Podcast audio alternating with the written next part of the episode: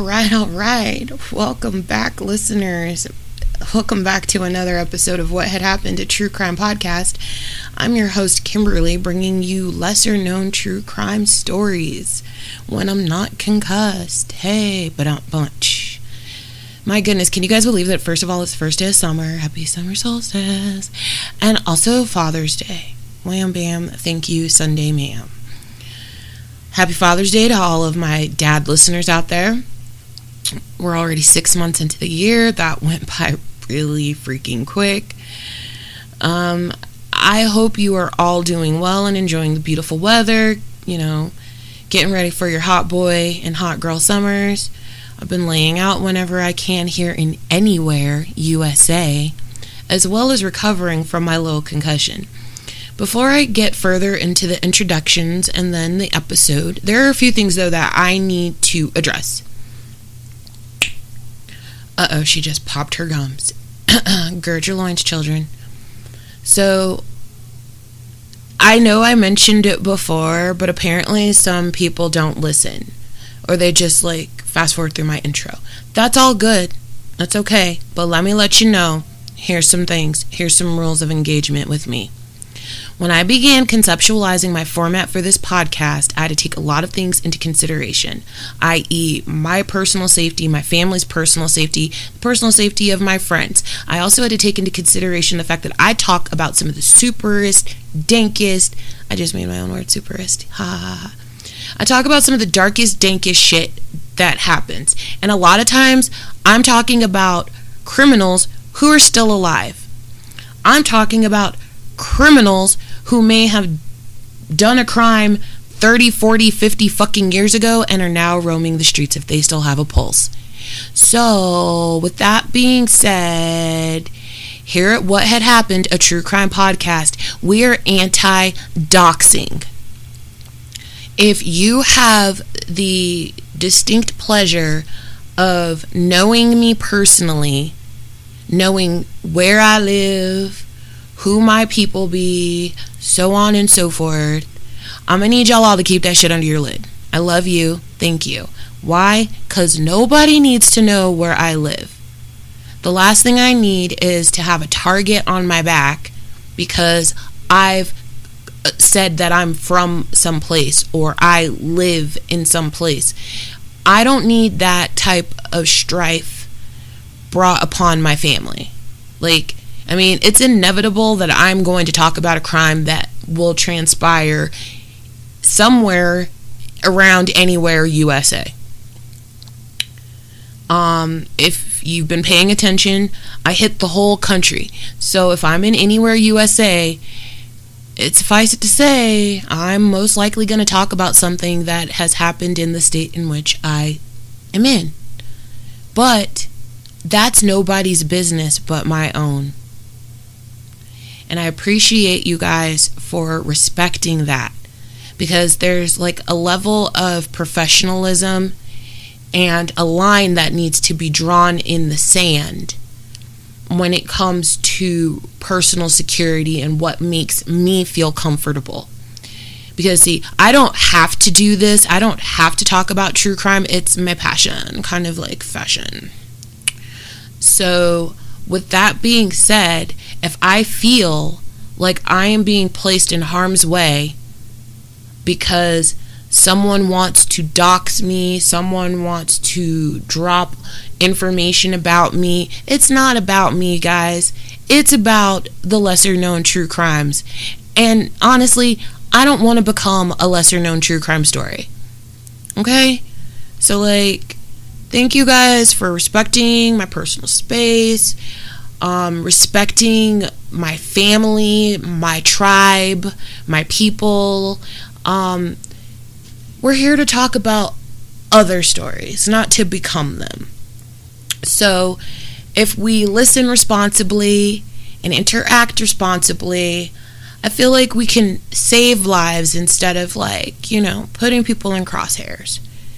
All right, you know, thank you guys. Like, you guys are loyal to me and I love you all. I just needed to let you know, like, you know, a few months in, some hairy things have popped off that I've been able to navigate and to get away from. And I just want to have fun doing this. Well, not fun, but it's my passion. So I would like to be able to enjoy doing what I'm doing, which is giving you guys quality programming without having to worry about boogeymen coming to get the the girl with the big mouth who's talking about the nefarious things that they've done. Okay. So, back to the script. Again, I know you guys can listen to anyone, so I am super beyond stoked you chose to listen to me. Don't forget to join the What Happened Facebook group where I and other members share dank true crime memes and true crime stories, as well as on Instagram and Twitter where I barely tweet links. Can be found below in the description box along with my references per the usual. So, last episode I told you about the brutal murder of model Linda Sobek at the hands of photographer Charles Rathbun. This week, I'm going to discuss what had happened to model Jasmine Fiore. Today's episode, I used True Crime with Aphrodite Jones, Season 2, Episode 7, Casting a Killer, which originally aired on Investigation Discovery May 12, 2011, as my information. I mean, yeah, there's a little wiki. You know, I'm gonna give you what I really need to give you, but like the bulk of my info, it came from Miss Aphrodite Jones. So, oh my goodness, the early 2000s. Shout out to all my peeps out there who have been riding this reality TV train. I feel like reality television took the world by storm. And okay, so I'm going to show my age here. Like, I remember when VH1 was once known for its more adult contemporary music video programming, you know, and it took from parent company MTV's playbook and hit like they hit the ground running when they started to lose i feel like when they started to lose viewership and stuff they reinvented the wheel you had rupaul the rupaul show it was a talk show you had pop-up video pop pop pop up video. Oh my goodness, I loved pop up video because I'm like a pop culture like aficionado. So, you know, like you had all of these great things. They started playing like more current music videos.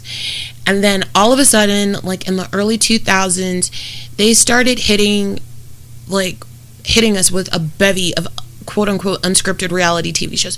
So you had like uh surreal what was it? Surreal Life, the Flavor of Love. Oh my goodness, that one with Flavor Flav and Brigitte Nielsen, which was the spin-off from Surreal Life from their season. Uh, you got I Love New York. You know, like a lot of the girls and a lot of the guys who participated in these reality dating shows eventually got their own spin-offs. And I mean like so from like the surreal life to basketball wives, the network has pumped out hits, like hit makers, like for the love of Ray J, um, Rock of Love, Charm School. I feel like I'm giving some of you guys like goosebumps, like real chance at love. Um, but the one that I'm gonna reference today is actually uh, the one where in February 2009, the Rock of Love alum Megan Hauserman began filming her spin off Love Match reality show, Megan Wants a Millionaire. Who remembers, like, show of hands, who remembers Megan Wants a Millionaire? Okay, there's like three of you. And three of you remember that there were only like two episodes that aired, right? Do you remember why? Okay. Well, of the 17 eligible bachelors vying for Megan's heart, one in particular stood out. 32 year old Ryan Alexander Jenkins of Calgary, Alberta, Canada. Brunette with a slick smile and proclamation of having a wealth of $2.5 million, Ryan began his attempts to woo Megan Hauserman. Quote, I'm a bit, uh, I'm a little bit of a Prince Charming, a little bit of a bad boy, Ryan said to Megan when they first met. Megan said that as the show's taping continued, she began to believe all that he told her because he was so convincing. Megan said that even after cameras stopped rolling for the day, Ryan would contact her, sending her messages asserting that they could be good together, they could be happy together, that he wanted to build a life with her, which was jarring to her, honestly, because the two had only known each other for a couple of weeks. So at one point, Megan said that she considered choosing Ryan as the winner. However, as she got to know him better, quote, it became obvious he just had lots of lines that didn't seem genuine at all. And when Megan asked him about his millions, Megan said he told her a story about how it would take a long time to have his money converted into US dollars. Megan said it seemed to her that Ryan had an answer for everything and that his stories were like constantly changing from one person to the next. When Ryan made it to the final three, he was so confident that he would be chosen by Megan. He had his, his you know, he flew his father out from Canada to Los Angeles to cheer him on. On that night, Megan did not choose Ryan. So here's a little, uh, okay, again, like I went off of the episode, so it was kind of like back and forthy. So here's something about Ryan. When Ryan came to the US, from Canada. He started out in Las Vegas. Okay, he he became like a little roller out there. He liked, you know, hitting the scene. I don't know what the fuck the scene is, but the scene, whatever it is. You know, he liked schmoozing, feeling important, being like a big up a big roller, a high roller. I don't know, is it what is it? I'm concussed. Big roller, high roller, high roller. Um, so he was like about that life but he really had ambitions of becoming a star. And so he found out, like, somebody said, Hey, you should come to LA. They're doing like casting or something like that for the show. And Ryan was like, Hey, girl, hey. That's a line from The Rock of Love. Who remembers that one? I bet you do. Anyways, so he was like, Hey, I'm going to go run out there and I'm going to become like a super billionaire, millionaire, like superstar, whatever I don't know what his assets were, you know, to, that were going to make him a star, but he was going to, at least within the reality TV realm, he felt like he had a footing. And then he was cocky and arrogant and just knew that he had this whole thing in the bag and that he was going to be able to win the show. So when that didn't happen, he left Los Angeles and retreated to LA. And, you know, while in Las Vegas, he wasn't a loser. He was whatever he presented himself to be, and having been on reality TV catapulted him into a world of pseudo celebrity. I think I just made this term up, but like, what I'm trying to say is that in Hollywood, being dismissed from a reality show could be considered failure. But in Las Vegas, the fact that Ryan was on TV at all was enough to make him a celebrity in his own right so Ryan could make himself out to be anyone he wanted to be. It was during this time that Ryan met and fell head over heels, head over want. There you go, that's the best way to put it. Head over want for beautiful blonde model Jasmine Fiore. Okay, class time peeps. If you've ever seen a Live Links commercial from the early 2000s, you've most likely seen Jasmine Fiore.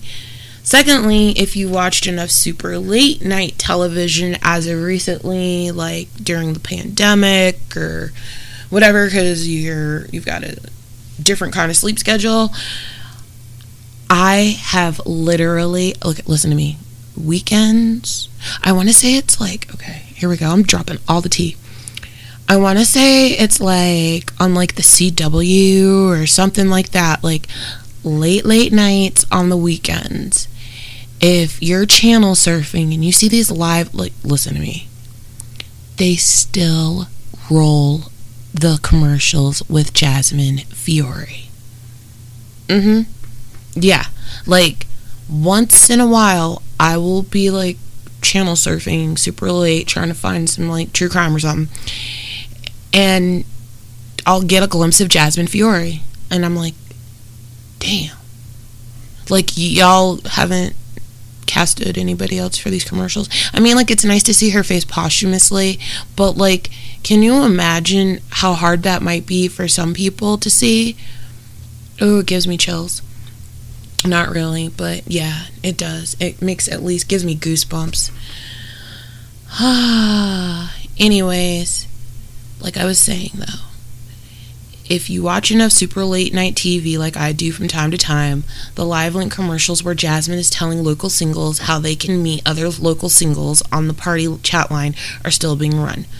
A little more about Jasmine is that when she was a girl, she was said to be like extremely shy, having been raised by her single mother and like no true relationship with her father and other not so healthy relationships with other men, Jasmine was super guarded and had difficulties trusting.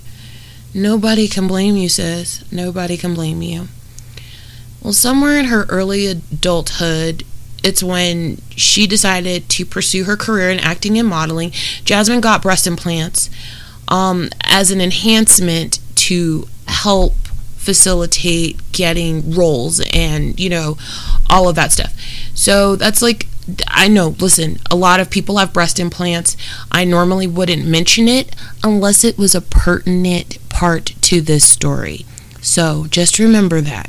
Jasmine got breast implants early in her career as a model and actress. So in 2006, 25 year old Jasmine relocated from LA to Las Vegas, where she felt she could make her career goals happen. She worked as a car dealer at the Playboy Club, modeled, obtained her real estate license. She planned to open her own fitness center. Um, you know, from time to time, Jasmine was seen on the arms of some of the most notable men in Las Vegas, such as uh, Chuck Liddell. You know, ambitious and goal driven, Jasmine worked extremely hard to obtain the lifestyle she dreamed of having growing up in Northern California. So on March 16th, 2009, Jasmine met the dark and handsome Ryan in a Vegas strip nightclub. After two days together on March 18th, 2009, in what is beyond a whirlwind, Ryan and Jasmine ran off to the Little White Wedding Chapel in a fever hotter than a pepper sprout, which raised quite a few eyebrows. For Ryan, Jasmine was presumed to be a replacement for Megan Hauserman. While Jasmine's initial reasons weren't immediately disclosed, her friend, close friend Marta Montoya, said that Jasmine wasn't ready to be wed at the time. What really happened was the two entered a marriage as the marriage as an arrangement. I mean, yeah, they had like a lot of feels for each other, but there were some strings attached. Ryan's visa was about to expire and he needed to be married, you know, to an American to gain citizenship. He had also promised Jasmine $10,000 a month if she would agree to do so, help, you know, to help him stay in the country. Um, but see, the thing was this he wasn't paying her. Do you remember how I told you he had told Megan Hauserman that his money was tied up in Canada? It would take forever to get it, you know, the currency converted there was always an excuse. Well, he was always giving Jasmine an excuse. And Marta Montoya was saying, you know, like Jasmine started to get frustrated because he wasn't living up to his end of the agreements that they had made and the promises that he had made to her. You know, she was fitting the bill for a lot of stuff, you know, like the incidentals, groceries, dinner. But I guarantee you, this man had like a sophisticated palate. So she wasn't buying ramen noodles. Okay? Like, you know, so it's that. So. A month into their marriage, cracks began to surface.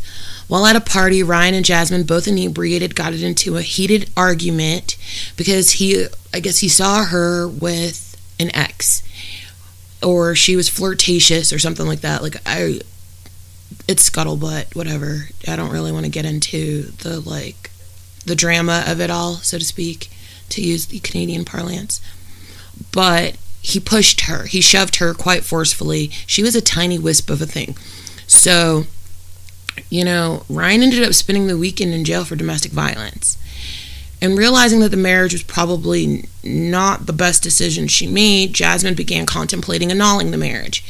And see, the problem was that, like, because she was like a fierce, independent woman who had been, you know, working so hard to build her nest and create her life. Um, I have, I feel like she probably told him, like, hey, you know, I'm thinking about getting this shut down. Like, she had to have already, like, let it be known. And so he started to sweat. So after that, the two would get back with, with each other you know, in ways of acts of adultery. In June of 2009, Ryan had received some super amazing news, though. He'd been cast for the third season of VH1's reality competition show, I Love Money. Um, with his marriage deteriorating and Jasmine filing for an annulment the month before, Ryan begged Jasmine for another chance, telling her that he was going to go to Mexico and win the quarter million dollar prize money and change their lives. While in Mexico, the, the two were still in a volatile state and they were not speaking.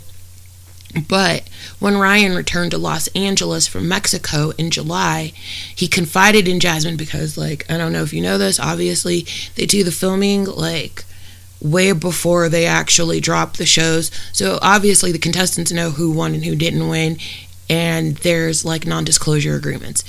But he couldn't keep his fucking mouth shut.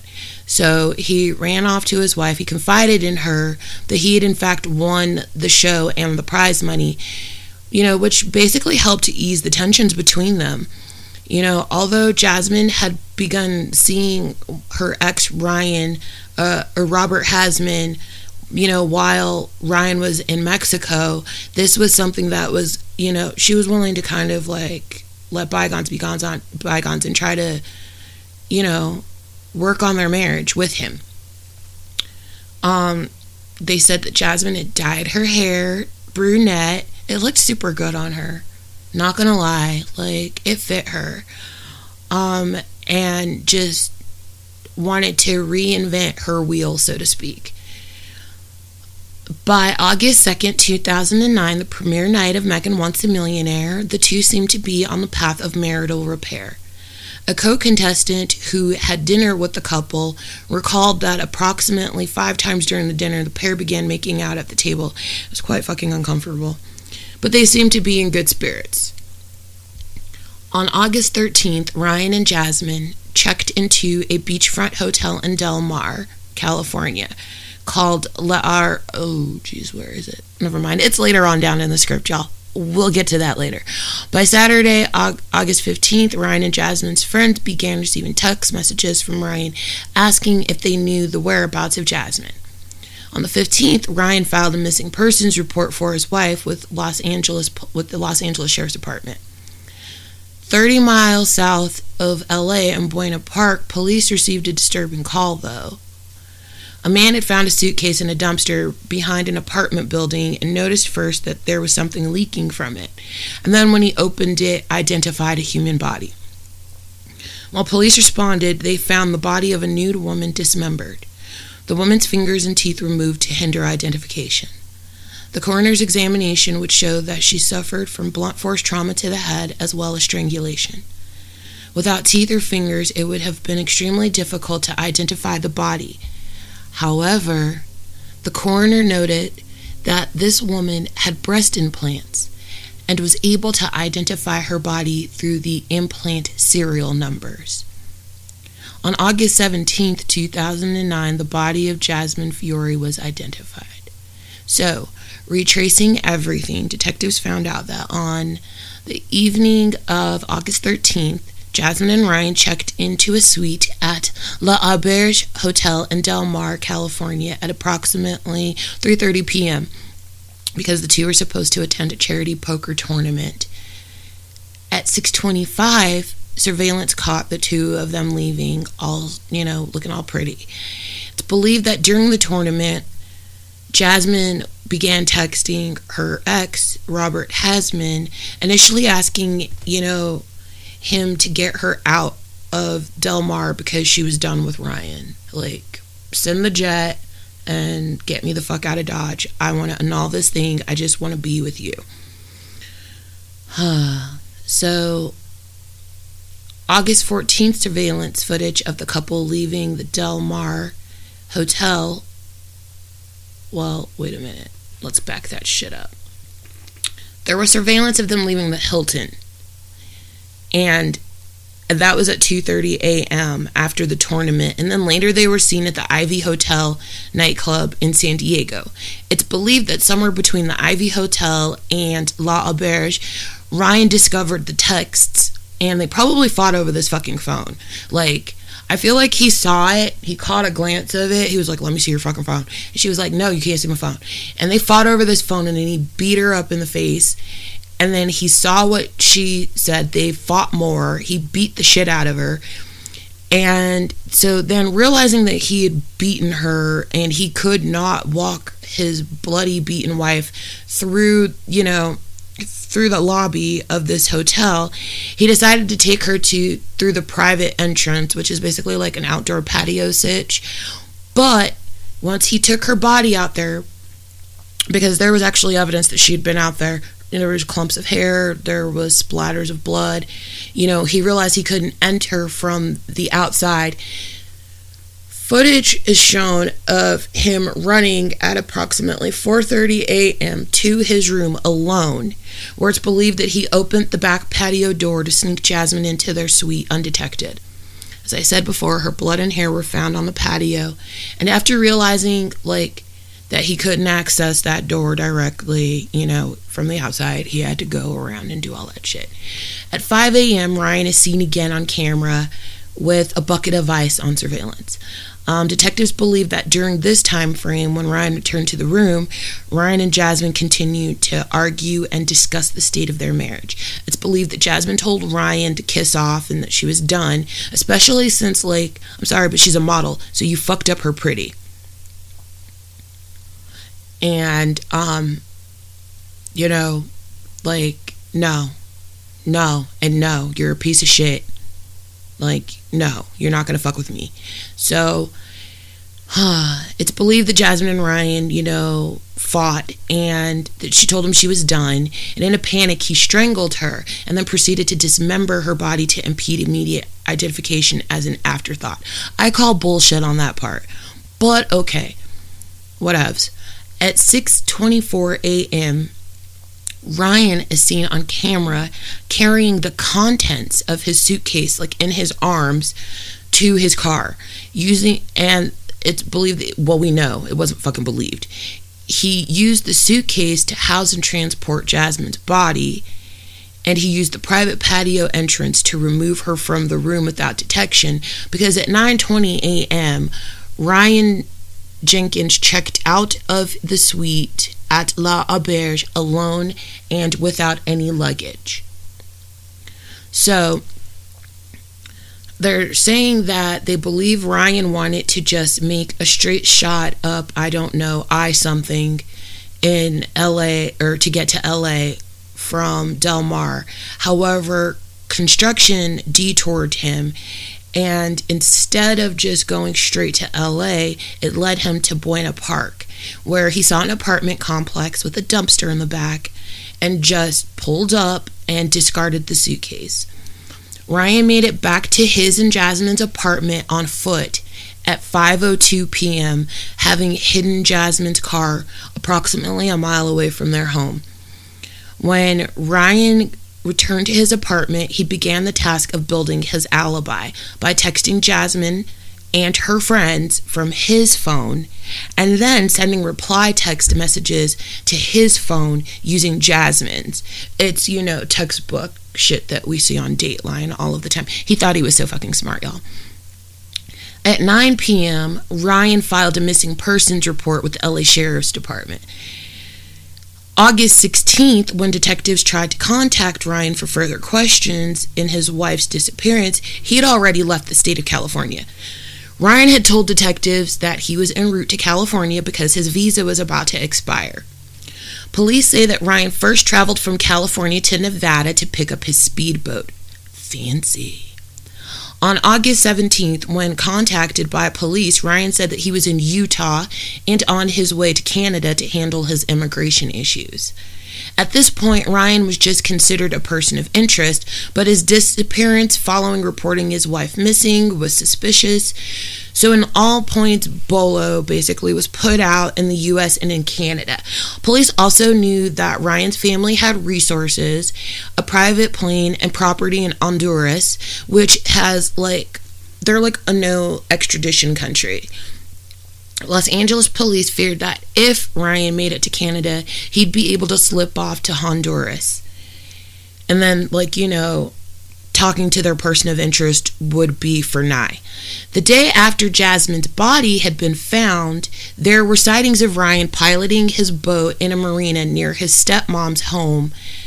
It's believed that he entered Canada somewhere between the 19th and 20th of August. And on August 20th, an arrest warrant was issued for the arrest of Ryan Jenkins for first degree murder. At 6 p.m. in Hope, British Columbia, Ryan and his half sister arrived at the Thunderbird Motel. The two appeared to be like a couple. She paid for three nights' stay and left shortly after. Like she only got her brother checked in, stayed for 20 minutes or so, and then left.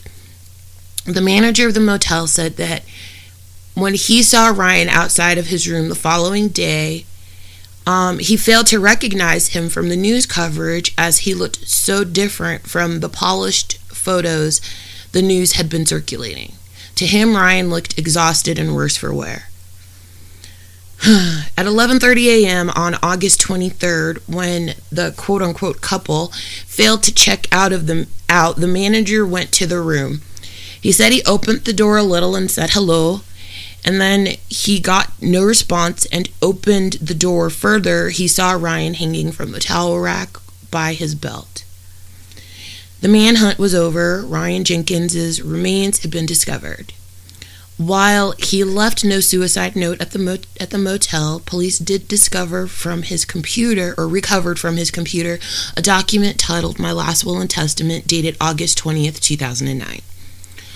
A few days following the suicide of Ryan Jenkins, Jasmine's white Mercedes was located in a West Hollywood parking lot. Now, in light of all the tragedy and heinousness surrounding the brutal murder of Jasmine, VH1 pulled episodes of Megan Wants a Millionaire as well as the entire season 3 of I Love Money. It was also later discovered that when doing the background check on Ryan for these shows, because the background checks were only done for like the US and not internationally, they missed the fact that Ryan had been convicted of assaulting a woman in Calgary in 2007. So the day after Ryan's death, Megan Wants a Millionaire was canceled altogether. You know, that show was canceled. Ryan's father has always asserted that his son was innocent and was the real victim in all of this. He said that his son was victimized not only by Jasmine, but also by the media and their judgments of him.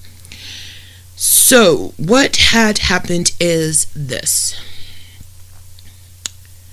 Jasmine Fiore was an ambitious woman who grew up, you know, with a single mom and so she had a lot of friends who had more things like horses and, you know, all sorts of shit.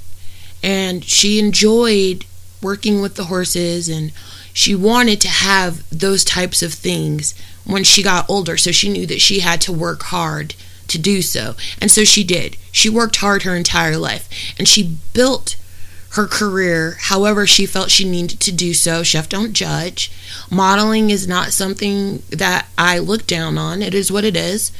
Um, you know, she got into all of the different things. She marketed herself, but she